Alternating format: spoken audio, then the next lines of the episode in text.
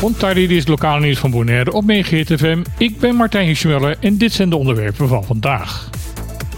Afgelopen zondag is de vissersboot Korker B396 volledig uitgebrand teruggevonden. De boot van Jan Hendrik Emerentia is daarbij zodanig beschadigd dat herstel niet meer mogelijk is. Visserijcoöperatie Piscobon is erg geschrokken van deze gebeurtenis. Met de vernietiging van de boot is namelijk een broodwinning voor een heel gezin verloren gegaan.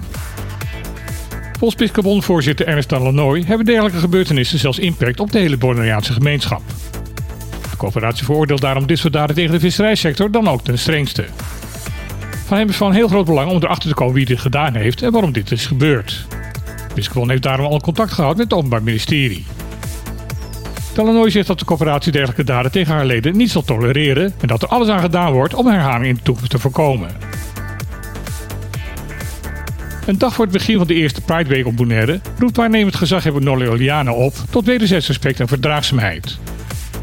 Deze oproep lijkt ingegeven te zijn door het rumoer dat afgelopen weekend ontstond toen een regenboogvlag, het symbool van de LHBTQ-gemeenschap, gehesen bleek te zijn op de rotonde bij de Kaaien Internationaal.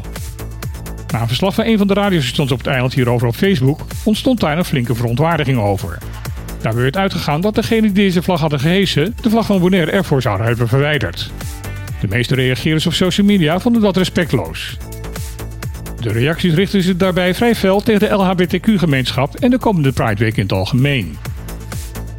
In zijn commentaar is de gezaghebber daarover duidelijk. De Pride is bedoeld om bewustzijn te creëren en diversiteit te vieren.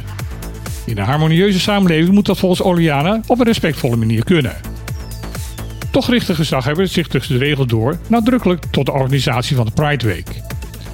Hij wil namelijk niet alleen dat de burgers elkaar respecteren, maar dat er ook rekening gehouden wordt met de normen en waarden binnen de Bonaireaanse gemeenschap.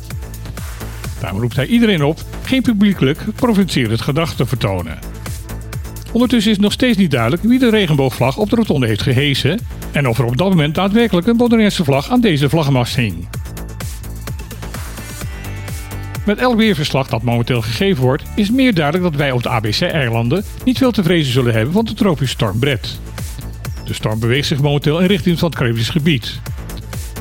In eerdere berichten werd het waarschijnlijk geacht dat de storm vandaag zou opschalen naar een orkaan, maar in de meeste weerberichten wordt dit steeds onwaarschijnlijker geacht. Zoals het er nu naar uitziet, zullen ook de bovenwindse eilanden rondom Sint Maarten niet rechtstreeks geraakt gaan worden door de storm. Volgens de huidige voorspellingen zal de route van Brett tussen de ABC en de bovenwindse eilanden in gaan liggen. Nog wel wordt er verwacht dat de storm door een windreversal de nodige overlast aan de westkust van het eiland zou kunnen gaan veroorzaken. Plannen van de Nederlandse regering om het aantal vliegbewegingen rondom de nationale luchthaven Schiphol te gaan beperken tot 440.000 per jaar zou negatieve gevolgen kunnen hebben op toerisme in het Caribisch gebied. Doordat er minder ruimte zal zijn voor de vertrekkende aankomende vliegtuigen, zullen ook de vliegtuigmaatschappijen TUI en KLM noodgedwongen een groot aantal vluchten moeten gaan schrappen. Daar zullen dan ongetwijfeld ook diverse vluchten van en naar de Caribische eilanden tussen gaan zitten. Een minder aanbod van stoelen zal zorgen voor een verdere prijsstijging van de vliegtickets. Daarbij zal een vakantie op Bonaire voor veel Nederlandse gezinnen mogelijk onbetaalbaar gaan worden. Dit probleem geldt natuurlijk ook voor de andere Caribische eilanden die elk jaar veel Nederlandse toeristen mogen ontvangen. De Dutch Caribbean Corporation of Airports heeft daarom aan de bel getrokken en in Den Haag haar bezorgdheid kenbaar gemaakt. Volgens de DCCA wordt er door de Nederlandse regering te weinig rekening gehouden met de economische gevolgen van de voorgenomen maatregelen in het Caribisch deel van het Koninkrijk.